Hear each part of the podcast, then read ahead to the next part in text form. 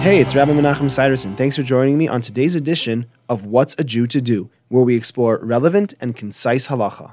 After 61 weeks of What's a Jew to Do, thank God we have actually concluded all of the basic laws of davening, both on Shabbos and during the week. And we are, with Hashem's help, going to move on to a totally new topic. And hopefully, it will take us a very long time to get through all of the complex and interesting halachas of the brachas to make on food. We're going to start off today with just a very basic introduction the six possible blessings you can make on food before you eat it. And to help me out, I have my three nephews, or three of my nephews here, who are going to tell us what the six possible blessings you can make are. Moshe. Hamotzi and Mizonos. Hamotzi is on bread, and mizonos is on other grain products other than bread. Yoni. Hagafen and Eitz. Hagafen is on wine, ha'etz is on fruit. Simcha. Dama and Shahako. Hadam is on vegetables, and shahakal is on anything that didn't fit into one of those previous categories. And we're going to explore each one of those in depth in the coming weeks. That's all for today. I hope you enjoyed. If you have any questions or for further discussion, please give me a call. I'd love to hear from you.